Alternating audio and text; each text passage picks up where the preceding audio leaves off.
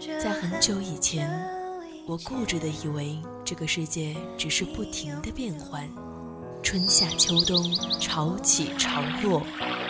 时光匆匆，淌过青春的河流，回忆里的白墙黑瓦，藏着秘密的小时光。夏天的白色裙摆 和秋天散落一地的枫叶，都是构成青春的柿子。当年少时的流浪遇上无处安放的迷茫，姗姗来迟的回眸中，依旧是那纷繁复杂的世界，平静如水的生活。我想起那天夕阳下你眉眼温柔，想起清晨六点钟的吻，想起你我之间共同的青春青春二三事。二三事。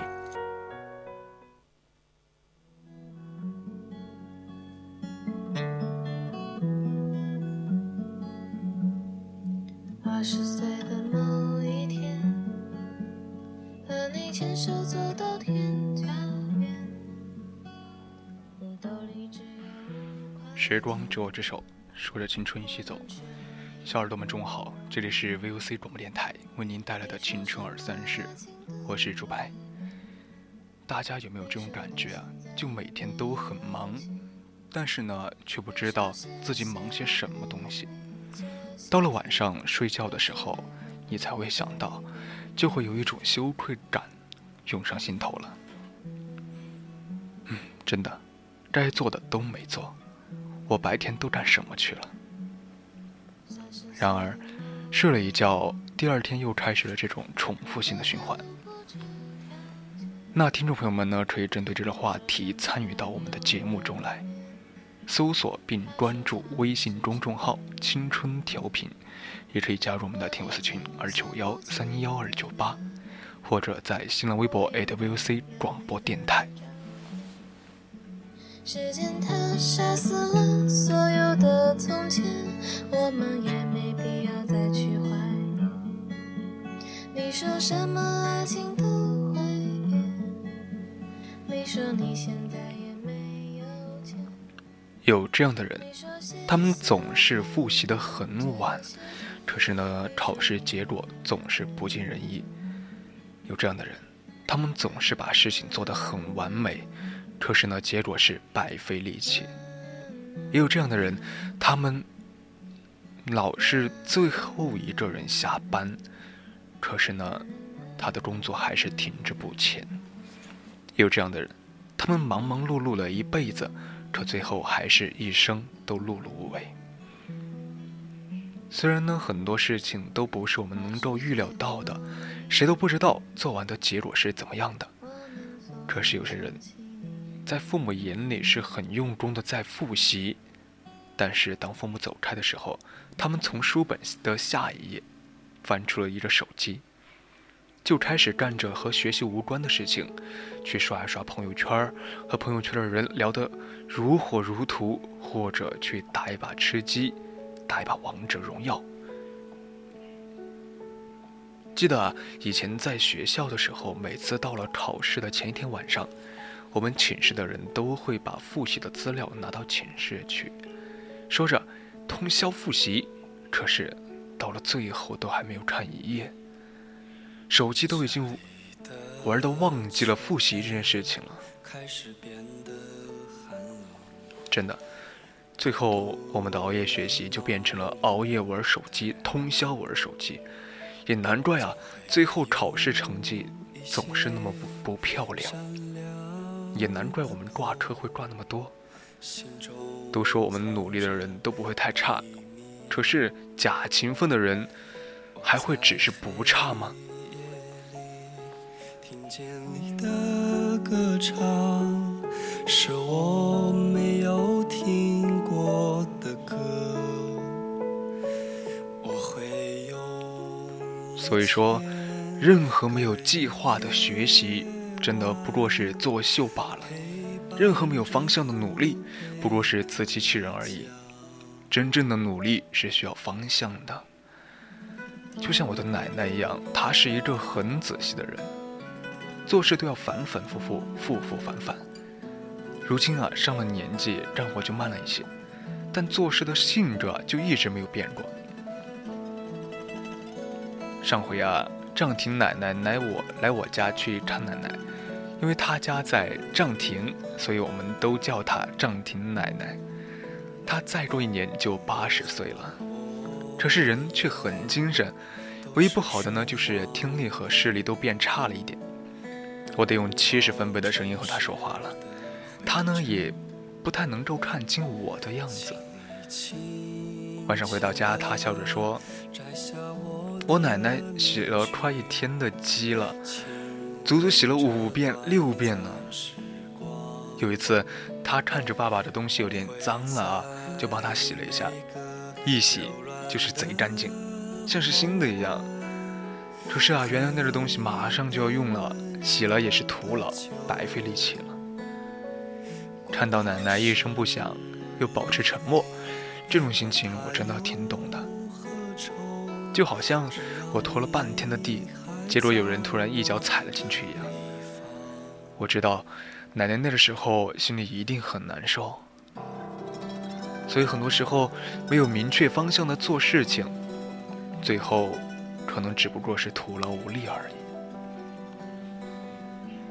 我有一位朋友，他总是很晚下班。刚开始我一直很不明白，我说：“哎，一个女孩子为什么每天都要这么晚下班呢？早一点回家不好吗？父母难道就不担心他吗？每天这么卖力又有什么用呢？”但是他和我说，他有一天他想辞职了，他觉得他已经没有学习的空间了。纠结的他呀，现在还在那边上班。每天还是很晚下班，我一直以为他工作很忙，总有干不完的活，我就建议他，你换，要不你换个地方工作吧，没有必要让自己那么辛苦。虽然呢，努力总是有回报，但是加班并不是努力的唯一方法。后来他和我说，他其实并没有很忙，晚上一个人看看书，刷一会儿朋友圈，和朋友唠唠话，有活就先干，等忙完了继续做自己的事情。这个就是他工作的日常了。一开始的时候，我还真的很意外，毕竟和我想的不太一样啊。但是仔细想来，就明白了，他为什么一直工资都没有涨过。无印良品的社长叫松井中三，他说过，就面对工作，如果只像少年棒球队的孩子一样的话。笼统的去保持自己要努力的心态是最糟糕的。业余的世界可能还会容忍这样的心态啊，但是在专业的世界里面，如果努力过后没有成果，就只会被大家认为你能力不足。在这样的场合里面，努力当然是要有成果的。如果老板见你每天都这么晚下班，他以为你在努力，自然会抱对你抱有很大的期待。可是呢，你没有特别特别明显的提升，他自然就会觉得你是不是能力有问题呢？所以说，加班在很多情况下并不是一件好事情。没有一个人会因为喜欢工作而经常去加班的。其实啊，而且加班也并不是有效提升自己的好办法。如果你一味的去加班，只会让你对这个工作增加无有的一个厌恶感。你明明很喜欢这这个工作，很热爱它，但是没日没夜的上班只会让你厌倦和疲累。加班很多情况下都只能说明你的效率不行。如果快点完成的话，那就没必要加班了。当然了，除了一些特殊的情况。所以呢，大部分人看起来很努力啊，实际上呢，只是自己以为努力而已。就不要让自己做一些无用的努力了，忙忙碌碌却碌碌无为。让我们去做一个真正努力的人吧。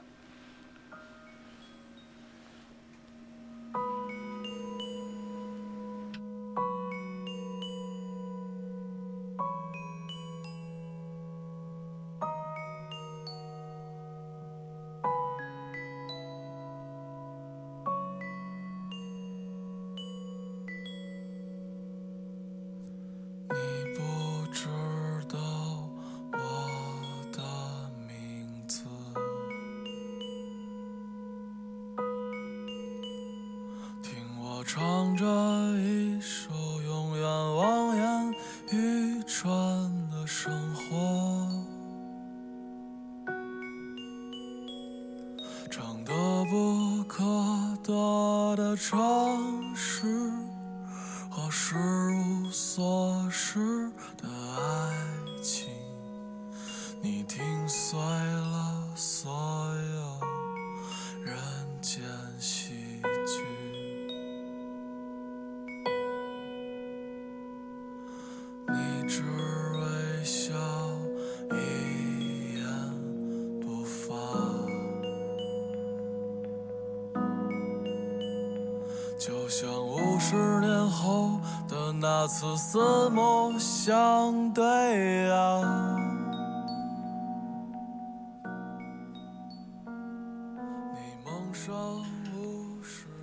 说到这里啊，就很多人都会想到，哎，我的努力没有得到很多实质结果啊。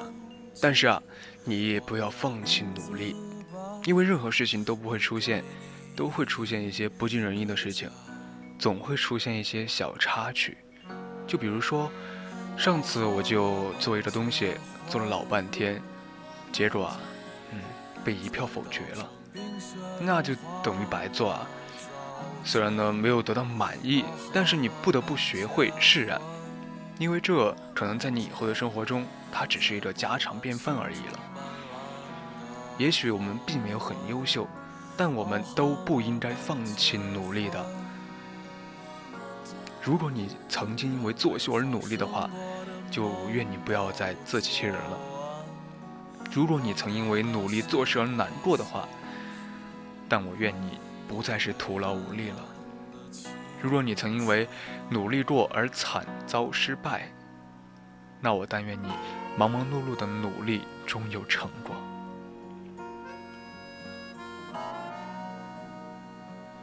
很多人其实都有这种感觉的，每天我都很忙，但是效率低下，我的时间总是被别人的安排打乱了。我可以做很多的事情，可以做任何的事情。就是要把工作的时间安排到最后。可能很多人在工作中都会感觉到自己职位没有晋升，资薪呢好像也没有怎么怎么提升，就想要跳槽换一家公司，但是啊，心里面就没有那种底气，也没有那种勇气。可惜你继续工作下去的话，真的看不到什么前途和希望。你看着。自己的同学和同事，一个个的去升职加薪了，你就会越发的焦虑和急躁。为什么自己每天这么忙忙碌碌的，却最终碌碌无为呢？美国有个专家叫盖洛普，他就提出一份调查报告。报告里面显示啊，就全球接近百分之九十的职场人就认为，工作带来的主要是沮丧和挫败，而不是骄傲和梦想。其实职场最大的痛苦呢，不是忙碌和累，而是空忙，没有目标和前进的感觉。在职场上，没有人在乎你多忙多累，大家在乎的只是你所达成的结果。领导最喜欢的就一定是成果最好的员工。而不是你最忙的员工。我们很多人都有个误区，就是用时间的长短来衡量以勤奋的程度。但其实啊，把冗长的时间填满之后，和勤奋真的没有半点的关系。记得小时候啊，班里面有个男同学一直成绩平平，每天都很累，看着他好像郁郁寡欢的样子。结果一个学期过去了。成绩进步到了班级前十，而且每天都感觉哎，过得很轻松。我当时问他你怎么做到的？他问他告诉我，他说，哎，以前家里面都是安排他每晚几点到几点是学习时间，哎，这段时间你必须学习，好像书桌旁边你坐的越久啊，你就好像就越勤奋越努力的样子。后来啊，家里面的人好像也发现了，他这样并没有什么效果，于是就换了一种方法。他呢每天就安排一定一定的任务量，就让他把什么什么作业你做完之后，你把什么什么什么题目学懂之后，其余时间你自己安排。结果这位同学的学习效率啊直线上升，而且他还有了自己的业余时间。所以对于我们来说的话，真的很多时候，很难受的。就好像，嗯，学又没学好，你玩呢又没有玩好。你看我的时间没有用来玩游戏，我很勤奋吧？其实这样的结果往往不尽人意，成绩不如别人，你打游戏还不如别人，而且你还不快乐，真的，好可惜。所以说，忙碌并不代表高效。高效更多的是在于你如何管理自己的精力，而不是管理自己的时间。我们要学会如何用最少的精力去获得最大的收益。很多人就总是感叹说事情太多了，自己太忙了，却没有时间思考自己为什么这么忙，也没有想过自己怎么去提升自己的工作效率，合理的去安排自己的时间。记得在一九六二年。美国一个创业家，就是福特汽车公司的创始人，叫亨利·福特，他就进行了一系列的实验，实验结果很有趣，它里面就表示的是，当你每天把工作二十小时缩短为八小时，把每周工作六天缩短为五天，你的生产力会不降反增。所以说，高效比一味的忙碌更重要。所以我们一定要反思自己，你到底是在忙碌还是在盲目？很现在很多人都很忙，每天行色匆匆，疲于奔命。但是，一天结束之后，很多人都会感感叹一下，他说都会想，每天忙忙碌碌的，我在忙什么呀？对啊，我们到底在忙些什么？难道就是靠一些微薄的工资养活自己，或者大学生靠一些就靠父母给的生活费？去每天去逍遥度日，你学习了吗？你能力提升了吗？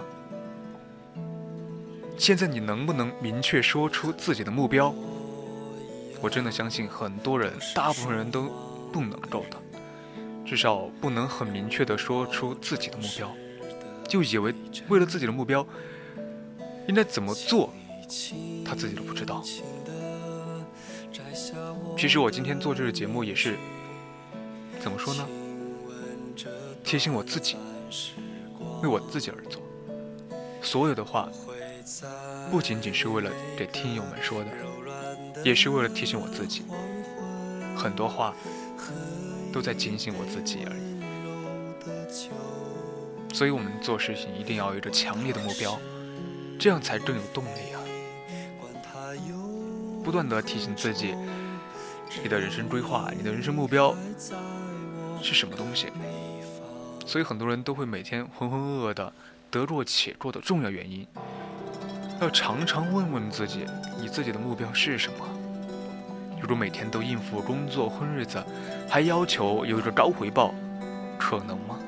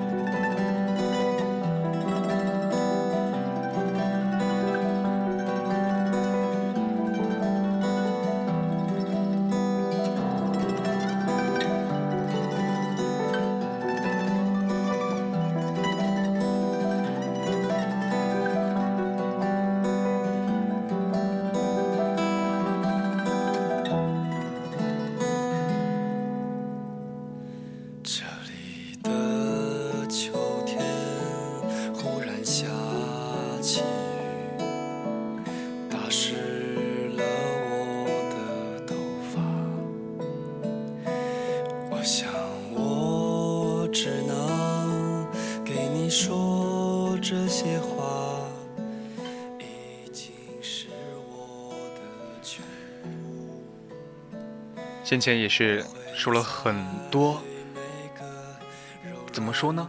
像毒鸡汤一样。其实我们生活不就是这样吗？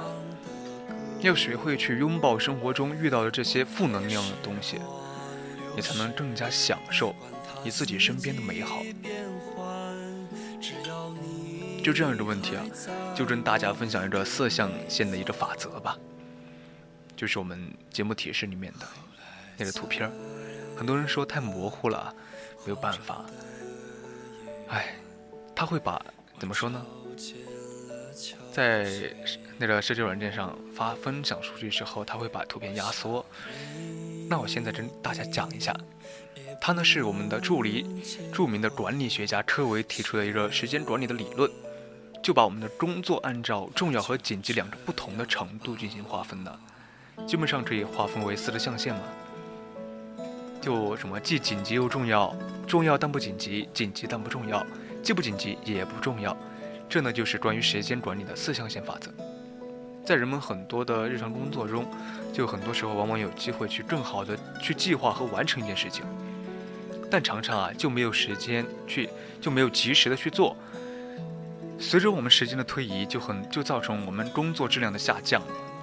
因此啊，应该把我们主要精力有重点的放在重要但不紧急这个象限的事物上是必要的。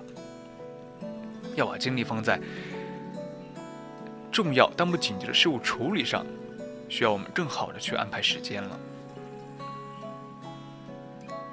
所以我希望，不仅仅是我，啊我也希望听众朋友们能够学会这个东西，我们一起加油，一起努力，好不好？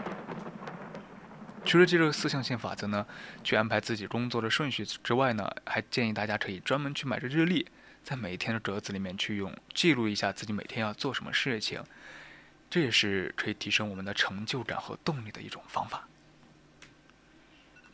那最后呢，就会给大家分享一下网上很有名的一段话：每当自己不敢直面困难的时候，就闭上眼睛，想象一下自己是一个八十岁的老人，因为人生曾经的放弃和逃避而懊悔不已。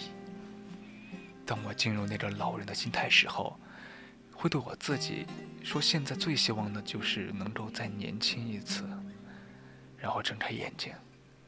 自己再年轻一次了，再一次重生了。那么，这一次你会怎么活呢？我会怎么活呢？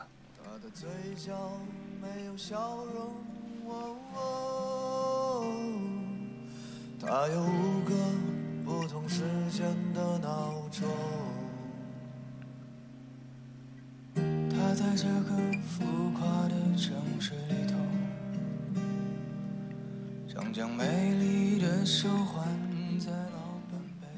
现在已经是北京时间的十二点五十五分了，那今天的青春二三事到这里就结束了，感谢大家中午的陪伴。